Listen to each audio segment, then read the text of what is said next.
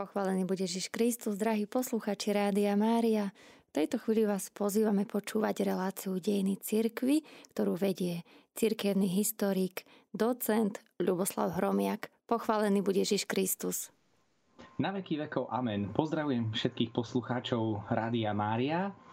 A e, na poslednej, poslednej relácii sme si rozprávali o mučeníkoch, Možno začnem trošku tak e, humorne e, z pastorácie, ktorú som zažil. Môj kolega, spolubrat kňaz slúžil svetú omšu pre deti na detskej svetej omši a, a pýtal sa deti, že milé deti, viete, kto je mučeník? A deti sa hlásili a samozrejme dal slovo ministrantovi, lebo očakával, že ministrant bude lepšie informovaný a predsa asi aj viac počúva tých kázní, tak dal slovo jednému chlapcovi, a teda sa ho pýta, že no tak výborne Joško, tak e, aká je to mučenícka smrť? A on na to odpovedá, nepríjemná.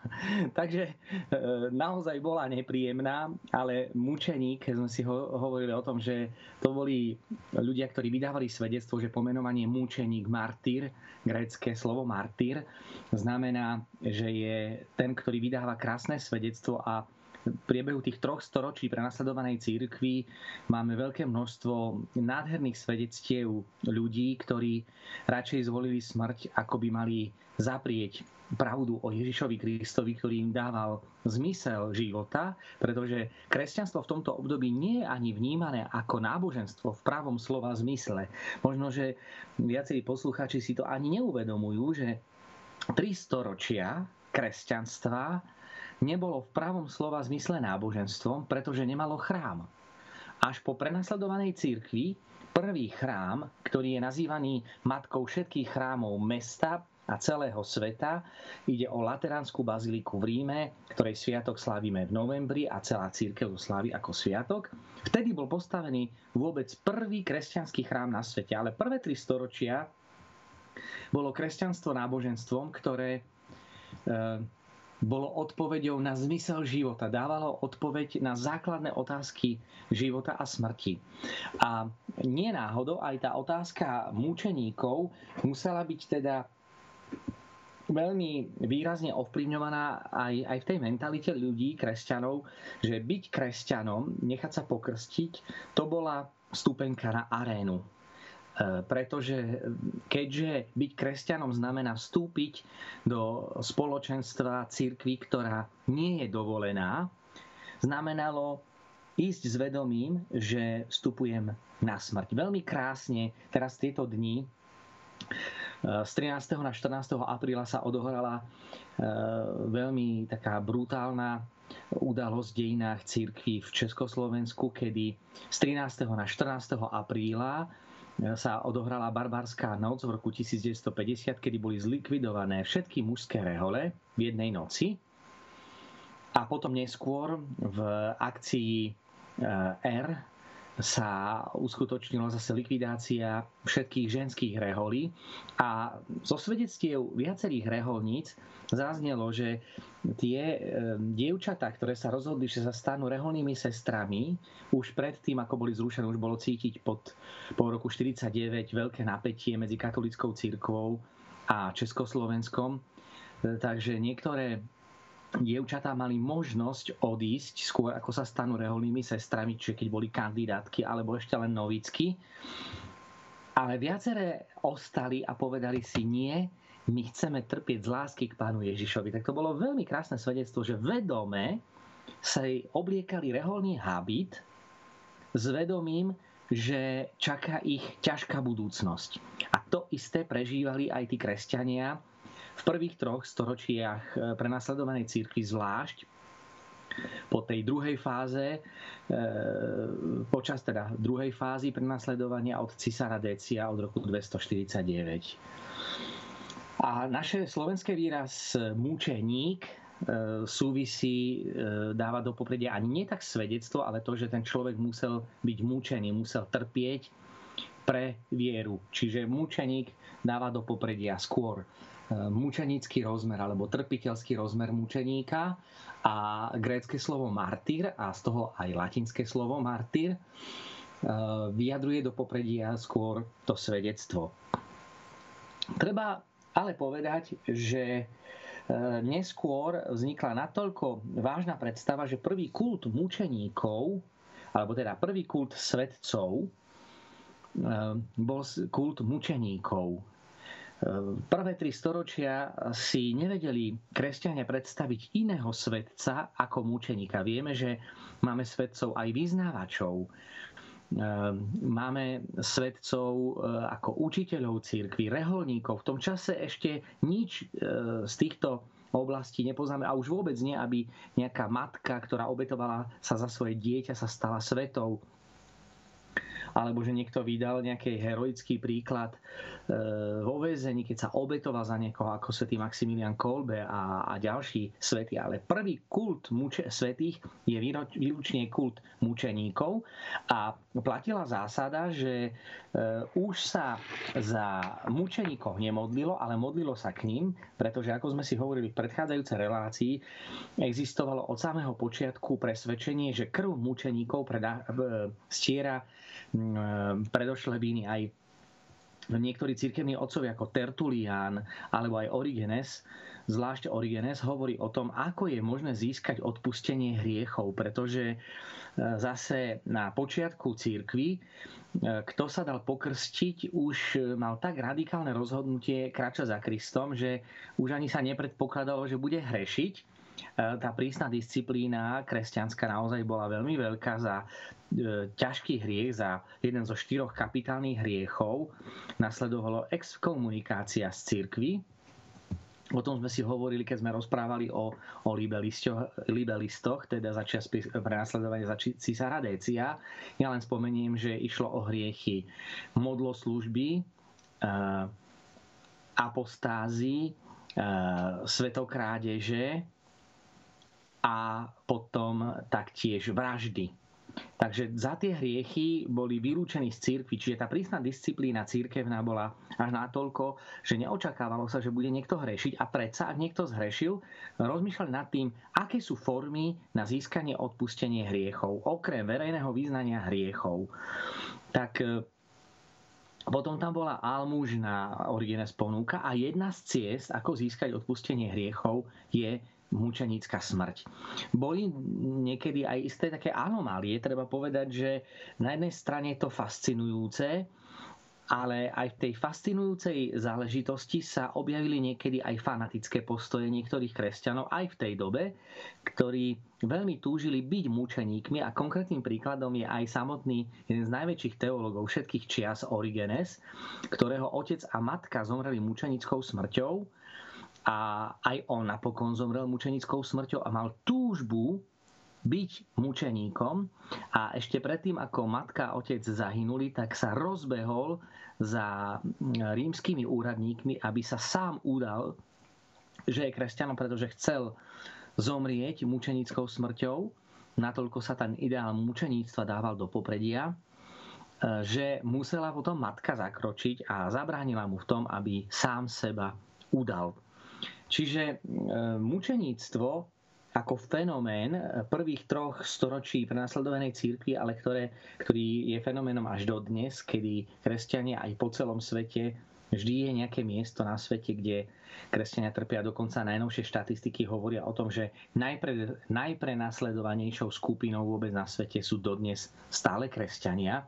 Čiže patríme do církvy, ktorá nie je e, církvou, ktorá nám prináša nejaký pokoj, ale skôr e, ťažkosti, to sami pociťujeme aj vo svojom okolí, ako je veľmi ťažké zachovať si svoju vieru a znášať aj také nepochopenie alebo výsmech, niekedy až také bohorúhanie ľudí, ktorí hovoria, ani sa nemodlíme a máme sa lepšie ako vy a na čo sa modlíte a demotivujú nás, aby sme upustili zo svojho náboženského života.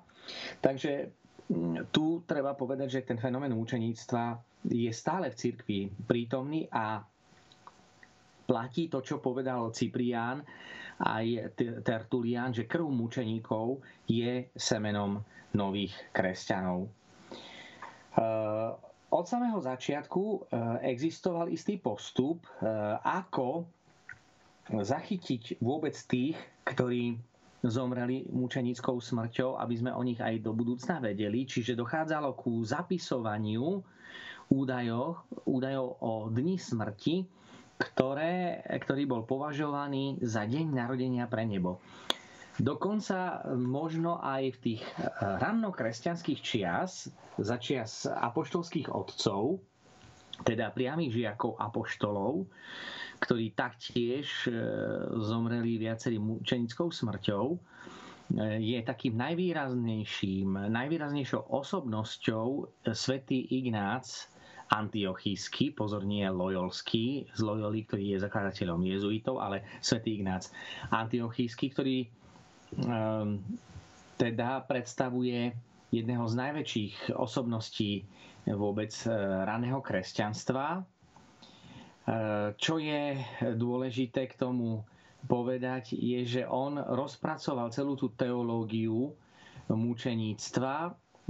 Bol to človek, ktorý mm, je nazývaný ako Teoforos, sám sa nazýva ako ten, ktorý nosí Krista. Bol v poradí tretím biskupom v sírskej Antiochii a e, nevieme nič teda nejak bližšie o o jeho pôvode, ale e, čo z istotou môžeme povedať je, že odvoláva sa teda na tú Petrovú tradíciu, pretože Antiochia bolo, bola kresťanská komunita, ktorá e, vznikla ako najväčšia vôbec kresťanská komunita v židovskej diaspore a Antiochia je miesto, kde prvýkrát nazvali nasledovníkov Krista kresťanmi. Um, nevieme nič teda ani o jeho pôvode, ani o vzdelaní. Um, hovorí, že jeden z posledných bratov nie je e, jasné, že či sa stretol priamo so svetým apoštolom Pavlom, ale isté je, že so Svetým Petrom pravdepodobne sa mohol stretnúť, keďže nie je vylúčené, že keďže pochádzal z Antiochie, pravdepodobne, tak e, mohol aj toho svätého Petra poznať. Ale na to nemáme jednoznačné dôkazy, to je iba hypotéza. Teda opakujem ešte raz, o jeho e, pôvode s istotou nevieme povedať vôbec nič, iba to, že bol v poradí tretím antiochijským biskupom. Prvým antiochijským biskupom bol práve svätý apoštol Peter. Eh, Svetian Zlatoústy, eh, jeden z veľkých eh, východných cirkevných otcov, hovorí, že Ignác sa rozprával s apoštolmi. Na základe toho mu prislúcha titul apoštolský otec a bol určite žiakom svätého Apoštola Petra, teda nevieme, kde ho presne stretol, či to bolo v Antiochii alebo nie, ale ehm, môžeme predpokladať, že to asi zrejme tam sa udialo, na základe čoho ho môžeme nazvať apoštolským otcom, lebo výrazom apoštolský otec rozumieme takého ehm, píšuceho autora, ktorý bol priamým žiakom jedného z apoštolov. V rámci samotných apoštolských otcov môžeme hovoriť o, o niekoľkých. Najstarší z nich je svätý Klement Rímsky. E, ten svätý Klement Rímsky, ktorého ostatky priniesili naši vierozvestovia, svätý Cyril a Metod, ale potom ďalší autori sú svätý Ignác z Antiochie a svätý Polikarp, ktorý zase bol žiakom svätého Apoštola Jána, svätý Klement Rímsky, ten najstarší, bol žiakom svätého Petra, a bol dokonca štvrtým e, rímským pápežom tretím po Svetom Petrovi. E, a máme potom ešte aj nejakých ďalších autorov, ale aby som sa vrátil k svetému Ignácovi, e, o ktorom som teda hovoril, že je apoštolský otec, poviem len toľko, snáď sa možno ešte k apoštolským otcom niekedy vrátime, že bol žiakom svätého Petra, na základe toho je apoštolským otcom. A e, vieme, že sa stretol aj so svetým Polikarpom, ktorý prijal v Smírne Ignáca, ktorý bol vyslaný do e, Ríma, kde zomrel, podstúpil mučenickú smrť. v Smírne sa prvýkrát vôbec stretol s Polikarpom, aj autorom listov, ktoré teda sú zamerané na rôzne teda skupiny. Napísal 7 listov počas tej cesty do Ríma. Smírne napísal list Efezanom, Magnezíčanom, Trálčanom a v Ríme. A zo Smírny odišiel do Troady, kde napísal ďalšie nové listy vo Filadelfii, Smírne a potom biskupovi Polikarpovi, ktorému ďakuje za pohostinnosť a prijatie. Čiže celkovo môžeme hovoriť o siedmých listoch, ktoré napísal a z týchto listov možno prvýkrát vôbec vydedukovať teológiu, ktorú rozpracoval svätý Ignác v oblasti mučeníctva. Takže poďme si povedať, aká je teológia vyjadrená v listoch svätého Ignáca. On nikdy nenapísal vyslovene názov teológia, ale z tých listov, ktoré, 7 listov, ktoré napísal. Um, poprvé chce um, tu podos- ukázať, že mučeníctvo je spôsob, ako dosiahnuť Krista a nazýva uh, mučeníctvo ako výsostnú cestu eh, kresťana. Eh, cituje svätého apoštola Pavla, ktorý hovorí, že mal som milosť nie len v Krista veriť, ale aj pre neho trpieť. Čiže svätý Ignác ukazuje, eh, že ten, kto je vyzvaný vyznať alebo zaprieť vieru, dostáva unikátnu príležitosť vyznať Krista pred svetom v zmysle ďalšieho výroku pána Ježiša, ktorý hovorí, kto mňa vyzná pred svetom, toho vyznám aj ja pred svojim otcom. V tomto jednom zo svojich listov svätý Ignác dokazuje, že v prvých storočiach kresťanstva rozkvítala taká až typická nostalgia mučeníctva, ktorá nie je formou nejakej askézy alebo etiky dokonalosti, ale je priamo nasledovaním Krista. To znamená, žiak sa snaží kráčať cestou krížovou, ako kráčal sám Kristus. Byť učeníkom Ježiša Krista znamená e, deliť sa o ten istý osud so svojím majstrom. V zmysle zase toho, čo povie e, pán Ježiš svetému Petrovi, potom ako zaprie pána Ježiša, mu dá príležitosť po zmrtvých staní vyznať svoju lásku, keď mu hovorí Šimon, syn Jánov, miluješ ma väčšmi ako títo. A na trojitú otázku odpovedá svätý Peter trojitým, pane, ty vieš všetko, ty vieš, že ťa mám rád. A na tomu pán Ježiš povie, keď si bol mladší, sám si sa keď si bol mladší, sám si sa opásal a chodil si, kade si chcel. Ale keď zostarneš, iný ťa opáše a povedie, kam nechceš. A tam je poznámka, to povedal, aby naznačil, akou smrťou oslávi Boha. Čiže aj v tom evanieliu pri rozhovore pána Ježiša a svätého Petra je vyznačené, že mučeníctvo je cesta oslavy Boha. Doxa Dei, doxa Theu, sláva Božia. A v tom je, e, v tej myšlienke, ktorú zvýrazňuje svätý Ignác vo svojich dielach, hovorí o tom, že učeník je ten, ktorý má ten istý, istý údel so svojím majstrom, ktorý zomiera na kríži. Centrom a teda motívom túžby po mučeníctve nie je byť slávny, ani sám sebe, ani pred svetom dokazovať, že som kresťanom, ale motívom a centrom túžby po múčeníctve je osoba Ježiša Krista, ktorú chcem nasledovať v utrpení. Chcem sa mu pripodobniť. V jednom zo svojich listov hovorí, že verte mi, že chcem byť napodobňovateľom môjho Boha. Múčeníctvo je teda spôsobom, par excellence, ako napodobniť pána Ježiša. Ježiš prešiel cestou utrpenia, preto aj jeho učeník musí byť pripravený trpieť. Mučeník je účeník v najvyššom a najplnšom slova zmysle. On sa orientuje na Krista nielen v slovách a učení, ale aj v konaní, ktorom napodobňuje učenie svojho Boha Ježiša Krista. Práve tu sa spájajú dva prvky. Napodobňovať a dosiahnuť. Pre Ignáca dosiahnutie Krista sa dosahuje cez smrť. A po smrti nasleduje oslávenie. Oslávenie sa chápe ako moment stretnutie sa žiaka so svojím majstrom v sláve. E,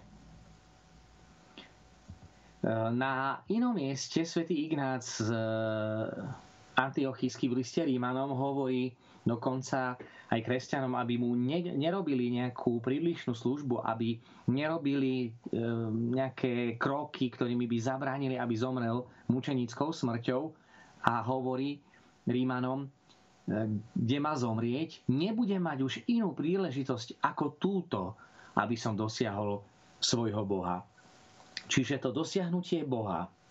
Dokonca um, vyjadruje svätý Ignác aj tú myšlienku, že na mučenictvo sa človek nepripravuje. Neraz je mučenictvom mučenictvo aj darom, kedy nás Boh postaví do situácie, na ktorú sme sa nepripravovali a sme povolaní k tomu, aby sme vydali nejaké to svedectvo. Preto pre Ignáca moment smrti, mučenickej smrti je kairos, teda unikátny, výnimočný čas, príležitosti, aby mohol sa dostať k Bohu, ktorého teraz vidí ešte nie tak bezprostredne. Mučeník treba povedať, nehľadá smrť, hľadá Krista. Teda mučenická smrť je stretnutie sa a pripodobnenie s Kristom. A v Kristovi a v utrpení Kristovom naplňa to, čo hovorí, aby ste doplňali to, čo chýba Kristovmu telu. Na inom mieste zase svätý Ignác v jednom zo svojich listov, v liste Rímanom, tiež hovorí, že v okamihu, kedy pôjde trpieť, práve vtedy sa stáva skutočne Kristovým učeníkom. Píše, práve začínam byť učeníkom, nič viditeľného a neviditeľného ma nesmie zaujať, aby som dosiahol Krista. Oheň a kríž, svorky šeliem, rany, rezanie, roztrhanie kostí, trhanie údov, drvenie celého tela a zlé mučenie diabla nech príde na mňa, len aby som dosiahol Krista. Čiže to je konkrétne citát z listu Rímanom. Ináč, tie, eh, ak by niekto z vás, čo počúvate túto reláciu a počúvate o svetom Ignácovi, ale aj o fenomene múčenstva, zaujali tieto slova, nezabudnite, že si môžete aj zakúpiť knihu Diela apoštolských otcov, kde si môžete prečítať tie diela apoštolských otcov naozaj tak v pokoji, eh, prečítať si ten text, teraz ho čítam, je to iné, tá sústredenosť je o mnoho menšia, ako keď budete mať knihu pred sebou. Čiže je možné túto knihu si zakúpiť aj s komentármi na to, aby ste e, tomu mohli aj lepšie porozumieť. Ďalej, mm, druhý taký základný ústredný bod pri teológii mučeníctva, ktorá je prítomná v listoch svätého Ignáca, je mučeníctvo vnímané ako dar a povolanie. Zase v zmysle toho, čo sme už povedali, že mať milosť nielen Krista veriť, ale aj pre Neho zomrieť. Čiže ukazuje sa tu mučeníctvo ako výnimočné povolanie, ktoré si človek môže aj dokonca vymodliť. Hovorí o tom, že všetci z Ježišových učeníkov e, to povolanie nakoniec mali, lebo všetci preliali svoju krv s výnimkou svätého Apoštola Jána, ktorý zomrel prirodzenou smrťou, ale predsa na ostrove Patmos v exile.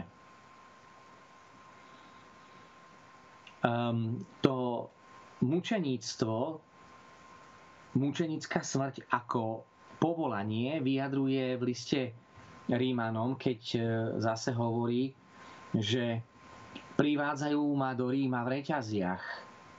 Ja, posledný z veriacich, som bol považovaný za hodného byť vyvolený aby som vzdal Bohu slávu. Čiže e, čo to v tejto citácii v liste Rímanom, ale objavujeme aj v liste Efezanom, pozor, keď hovorím o liste Rímanom alebo liste Efezanom, e, aby sa poslucháči nepomýlili, že tu hovorím o liste Rímanom a Efezanom svätého Apoštola Pavla, teda z tých spisov, ktoré sú súčasťou Nového zákona, hovorím o rovnomenných dielach, ktoré ale nie sú dielom svätého Pavla, ale svätého Ignáca Antiochijského. Čiže to ešte raz pre istotu pripomínam. Keď e, tí apoštolskí otcovia sú výnimoční aj v tom, že napodobňujú aj apoštolov a napodobňujú aj ich retoriku a napodobňujú aj adresátov, ktorým posielajú listy, preto tu máme aj Rímanom a preto tu máme aj Efezanom, tak u Pavla, ako aj u svätého Ignáca e, Antiochijského.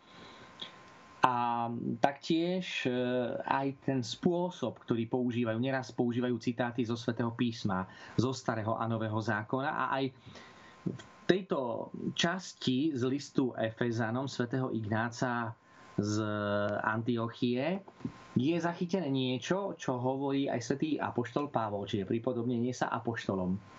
Píše, privádzajú ma do Ríma v reťaziach, ja posledný z veriacich. Čo vám to evokuje?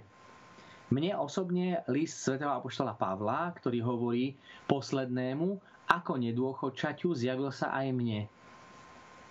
A pritom ešte svätý Pavol dodáva, že e, nie som hoden nazývať sa apoštolom, pretože som prenasledoval církev.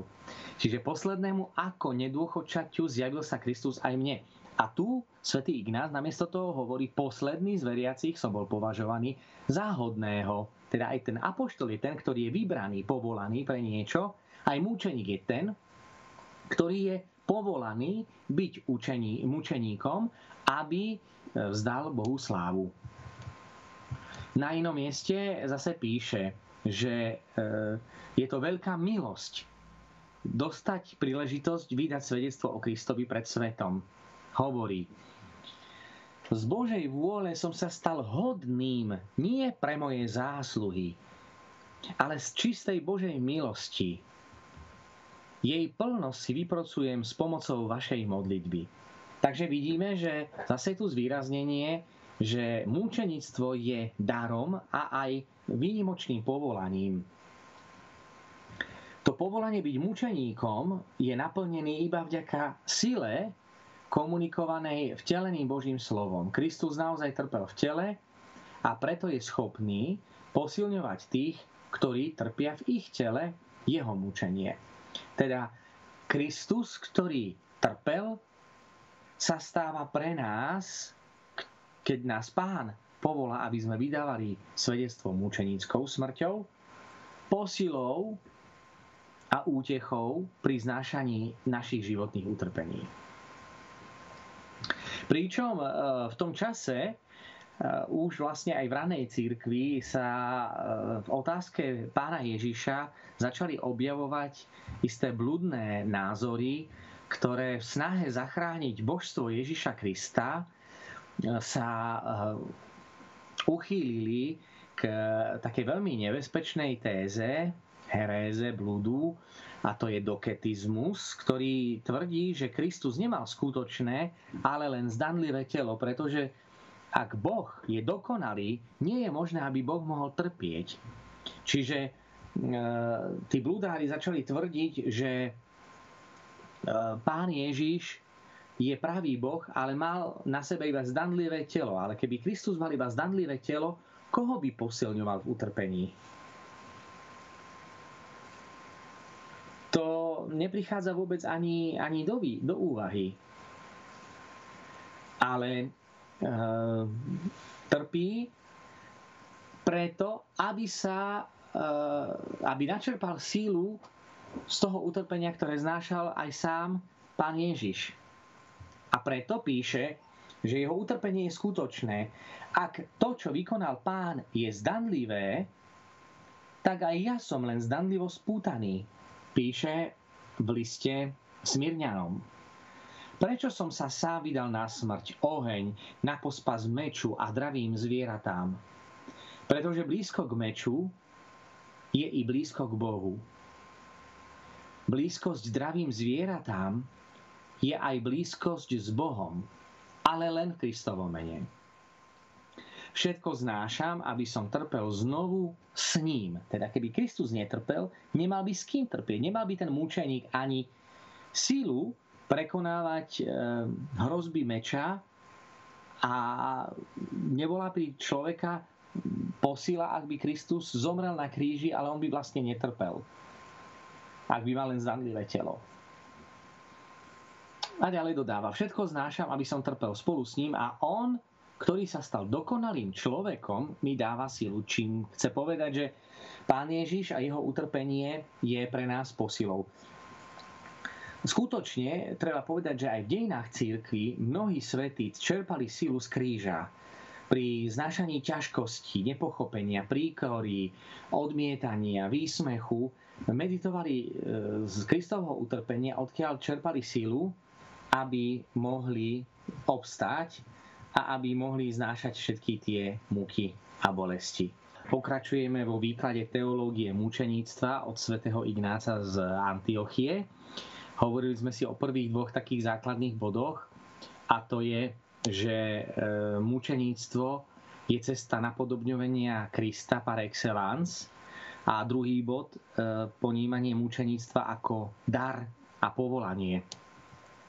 Potom e, ďalším bodom teológie mučeníctva u svätého Ignáca je to, že e, mučeníkom sa môže stať iba ten, kto nenávidí svet a miluje Krista. Ono to tak trošku pre nás môže pôsobiť dosť rozpačito, prečo by kresťan mal nenávidieť svet. Ale e, treba to brať do, konta- do kontextu doby, kedy sa dávala do popredia skôr e, stránka taká akoby duchovná, ten, kto je duchovný, existoval taký dualizmus, Eh, že všetko, čo je materiálne, je od zlého a všetko, čo je duchovné, je od Boha. Takže aj pod vplyvom vtedajšej filozofie zvlášť neoplatonizmu existovali pohľady, ktoré skôr dávali do popredia tú dialektiku Boh a svet, ako keby to boli dva protichodné smery, pričom eh, to zašlo až potom do takých extrémov, u, u gnostikov, o ktorých si hádam potom ešte povieme niekedy, tak e, tam už dokonca sa zašlo do takého extrému, že všetko, čo je stvorené, je od zlého.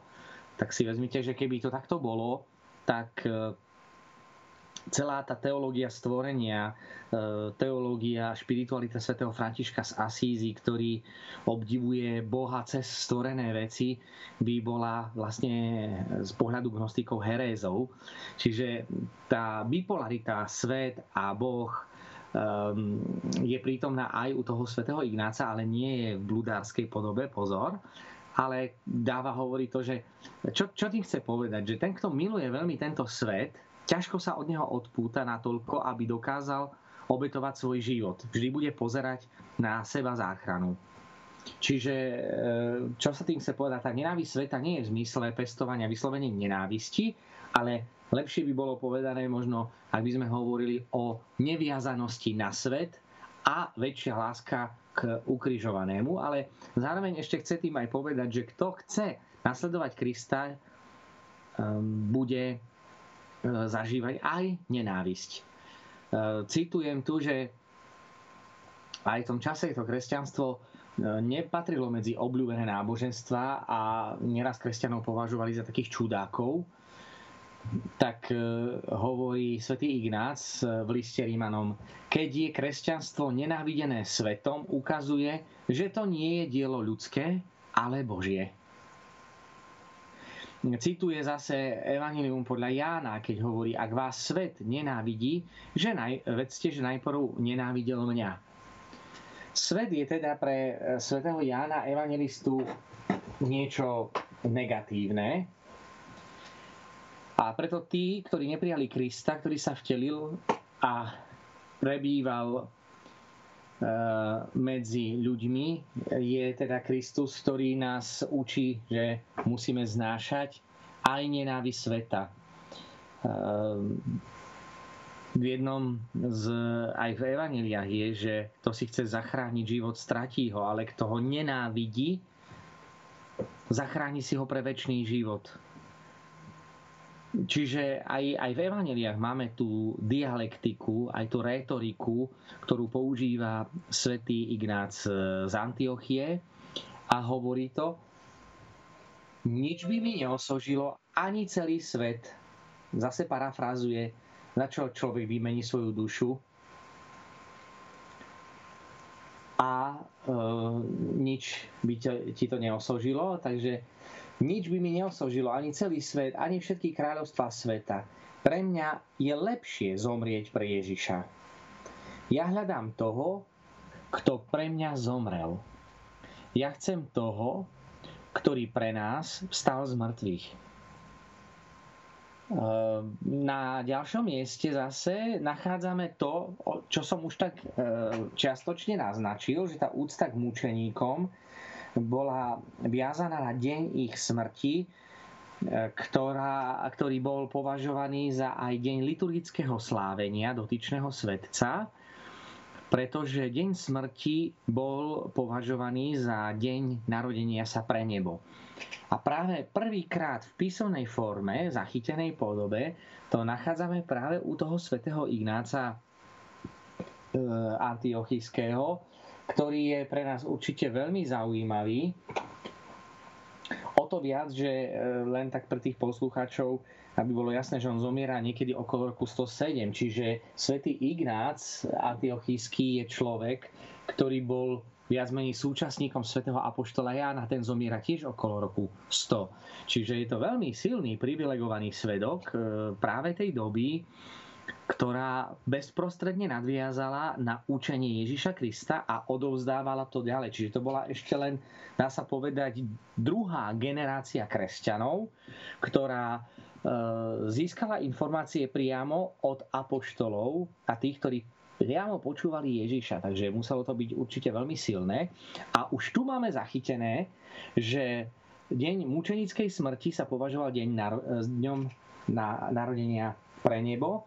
A veľmi krásne tu hovorí, keď hovorí o svojom e, momente, kedy zomrie mučenickou smrťou ako o pôrode, kedy bude narodený pre nebo, čiže ten dies natalis hovorí, môj pôrod je blízko. Na inom mieste zase hovorí, živá voda sa mi prihovára a hovorí, príď k Otcovi.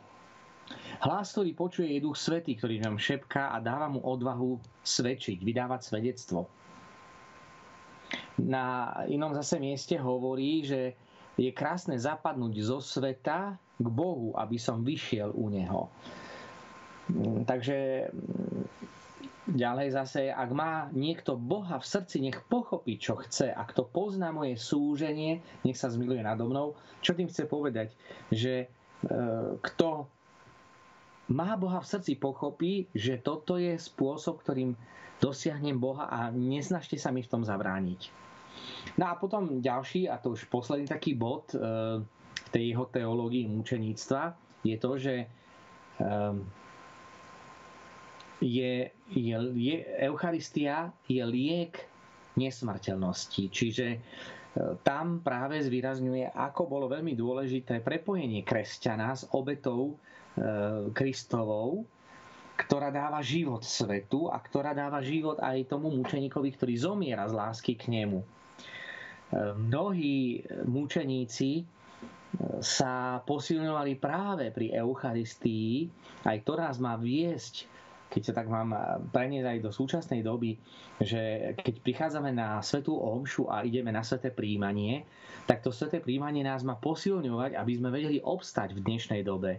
Aby sme boli mm, tí, ktorí nebudú robiť nejaké kompromisy so svetom, ale budú sa držať svojho, pričom na ten svet nebudeme pozerať s nenávisťou, ale s takou ľútosťou No a svätý Ignác e, Antiochísky hovorí v liste Rímanom opäť, tam sú také najkrajšie myšlienky, že Eucharistia je skutočné telo a krv pána Ježiša. Čiže tu nám máme prvýkrát aj zaznamenané, okrem Evanílií, kedy pán Ježiš hovorí pri poslednej večeri, toto je moje telo, ktoré sa obetuje za vás, aj u svätého Ignáca je zachytené, že chlieb je Boží chlieb a je to telo Ježiša Krista.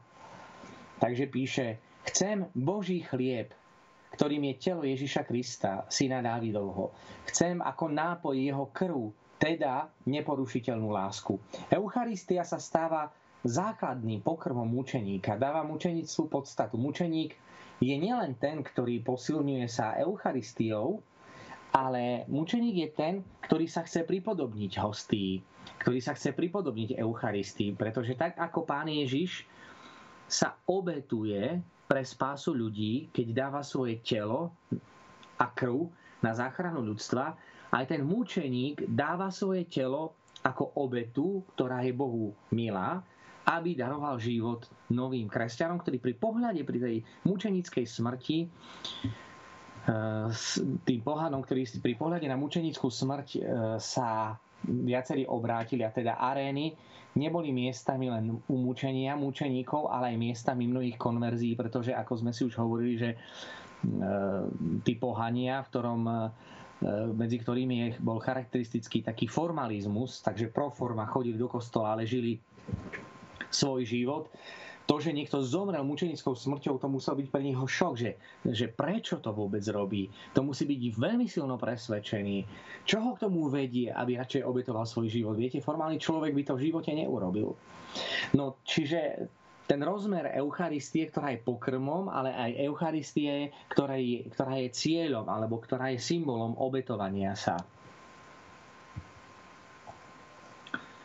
Um, Dokonca svätý Ignác v liste Efezanom aj definuje Eucharistiu, že kto príjima Eucharistiu, užíva liek nesmrteľnosti. Kto bude pristupovať nikdy, k Eucharistii nikdy nezomrie.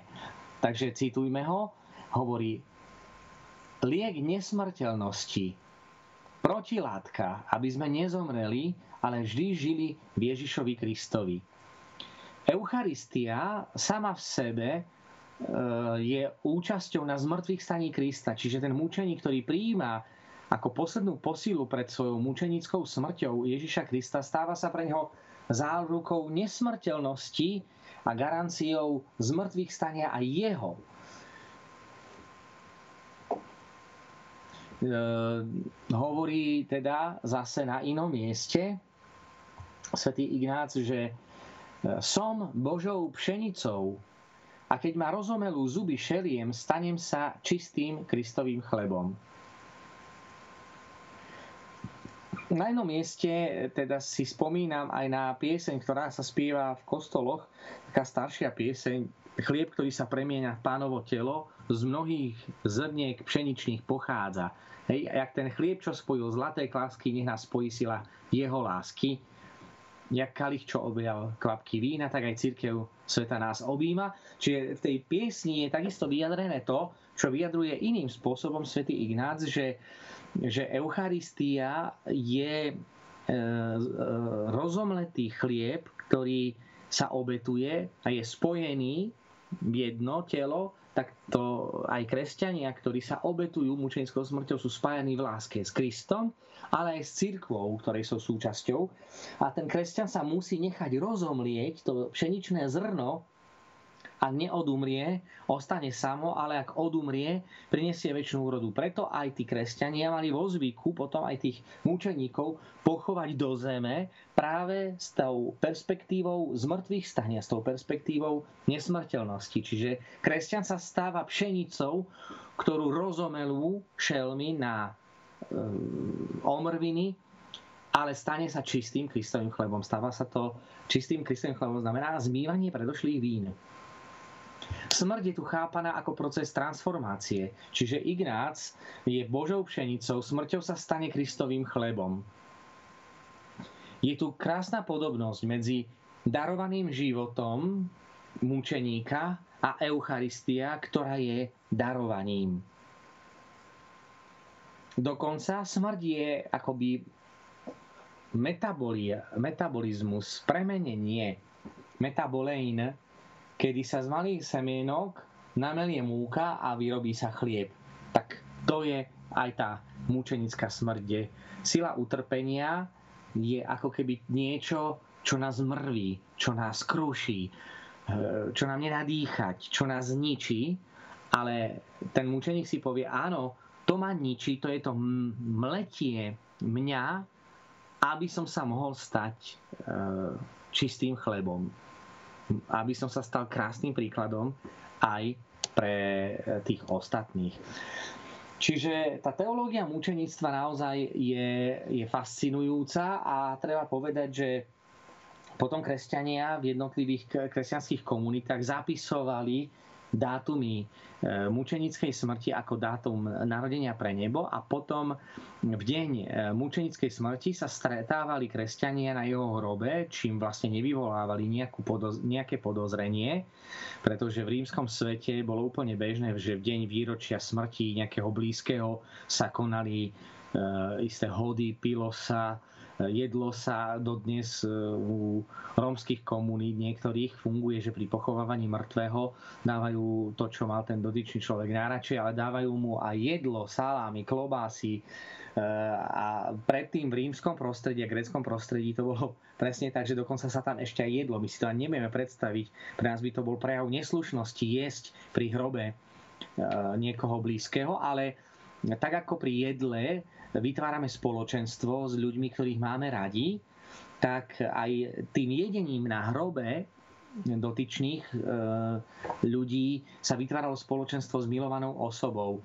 A keďže, a robila sa to väčšinou vtedy, keď si pripomínali deň jeho smrti, o to viac sa toto prenieslo e, v prípade múčeníkov, aj na kresťanov, ale už nie v takom e, zmysle jedenia, ale slavenia Sv. Omši, kde sa používal chlieb a víno. A tým vlastne to mohlo pre pohanov vyzerať ako bežné pohrebné stretnutie e, blízkych členov rodiny, pričom to bolo slávenie Eucharistie, ktorú pohania nepoznali, pretože kresťania si veľmi pozorne uchovávali e, tajomstvá na to, aby neboli dané nepatričným osobám, ktoré e, danú problematiku nejak lepšie nepoznali.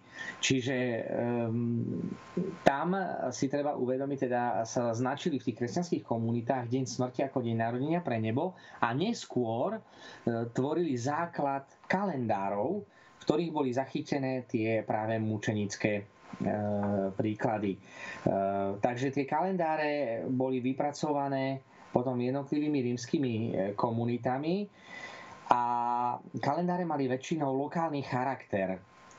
E, niečo viac ako lokálne je martyrológiu, teda bolo to určené pre univerzálnejšiu skupinu ľudí, kde sa hovorilo nielen o dátume smrti, ale aj o okolnostiach smrti. Treba povedať, že najznámejší je rímsky kalendár, ktorý vznikol na žiadosť pápeža Liberia. Ten bol pápežom v rokoch 352 až 366 a preto sa aj ten najstarší rímsky kalendár nazýva ako katalóg liberiánsky. Nie náhodou aj možno vy, milí poslucháči, máte skôr v pamäti aj teraz e, to veľkonočné trojdnie, kedy sa slávi prvý rímsky kanon, prvá eucharistická modlitba a tam sú zachovaní svetci, ktorí zomreli v, v Ríme.